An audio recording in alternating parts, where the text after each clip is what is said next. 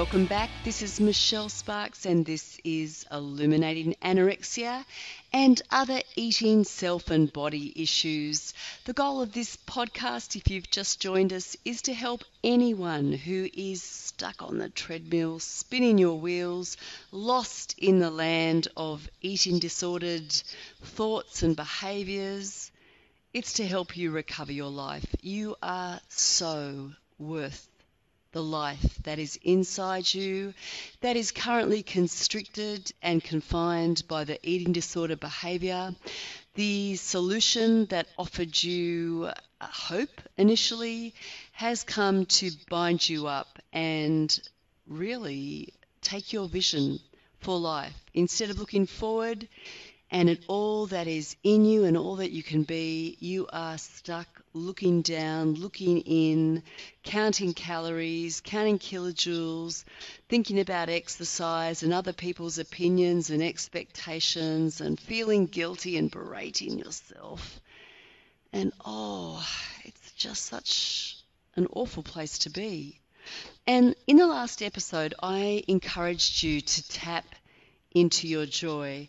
Because one of the things I know is that in order to get free from an eating disorder, you have to know that the eating disorder is not your destination. It never was. You, I believe, like me, were probably looking to just feel better about yourself, more acceptable, a little bit more in control. I'm not sure of all the details that were going on in your life, but my guess is that you started on the path into an eating disorder probably from a fairly innocent space. And what you were looking for was a really legitimate thing, and that is to feel good, to feel okay about who you are, about your life, about your right to take up space, to say what you think, to live in your skin, to live the life that is in you to live. But somewhere in time, as you've used food control, weight control to uh, solve that inner disquiet, that inner dispeace, disease, you have found yourself going down a rabbit's warren and stuck on a treadmill, spinning your wheels, losing your life, literally, emotionally, energetically, physically. And, you know, in the last episode, I was just encouraging you to tap into your joy, to reach deep inside, to just take a moment to think of those things Maybe they're a little bit out of reach at the moment, but maybe they're really close. Things that give you joy, things that bring a smile to your face, things that make you feel good. It could be losing yourself in a great book, it could be drawing or colouring in or playing an instrument or walking along the beach or in the bush or in the country. It could be getting lost in the antics of a young child or a, a pet.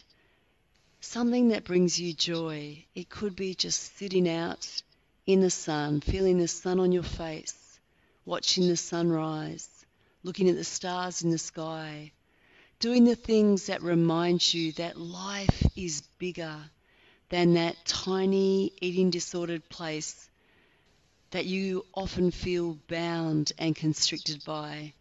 That is the very nature of an eating disorder for you to feel bound, to feel trapped, to feel stuck.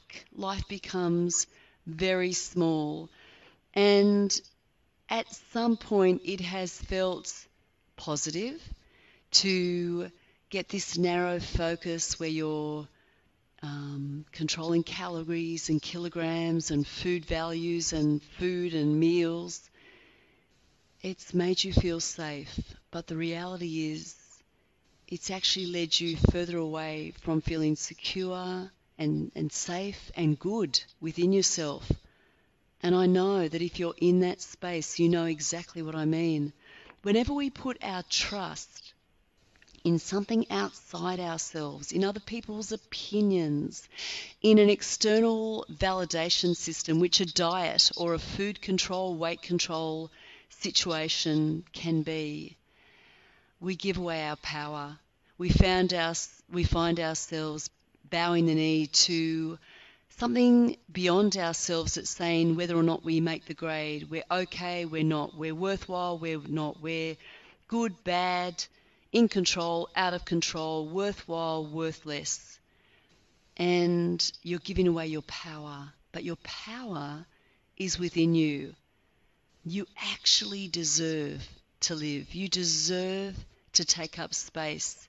You deserve to listen to your inner voice, that voice deep inside you that knows intuitively what is best for you, what is good for you. And I know, depending on where you're at in that journey, you may really have lost touch with that voice, with that um, more adult, more caring, more nurturing part of you. And if you're a very young person and you're caught up in an eating disorder, that way of coping with the difficulties and the pain of life, you may feel like you've never uh, experienced that nurturing adult. I get that. And um, if you're in that space, I really hope you are talking to some caring adults that you can trust that can help you look after you, take care of you, and help you develop into that space where you can begin to listen to, trust, and move in line with that caring, nurturing, deeper wisdom that is resident in each person and becomes more mature as we grow up from child through adolescence into early adult and adult life. So, you know, for me, I started on the journey down into anorexia as an adolescent. So I had some growing, maturing aspects of self that were, you know, like, okay, I have some good ideas, but they got drowned out in the eating disorder journey. If you have started on that path at an even younger age, you definitely need some caring, nurturing adult voices that can help you hear those nurturing um, voices. You, you need to grow up in a nurturing environment. And if you haven't got it within you and you haven't had it around you, you're going to need help to find that. And I'm digressing a little bit because I'm not quite sure who is listening to my podcast right at this point. And you know, I would love to hear from you. Email me, michelle at michellesparks.com. Feedback, questions, topics you'd like me to explore with you here on this podcast. Follow me on Twitter. Um, again, suggest topics, give me feedback. I would love to hear from you. You are the reason I'm doing this. So my Twitter handle is get free from ED. And um, I'd love to hear from you. Until next time, travel well.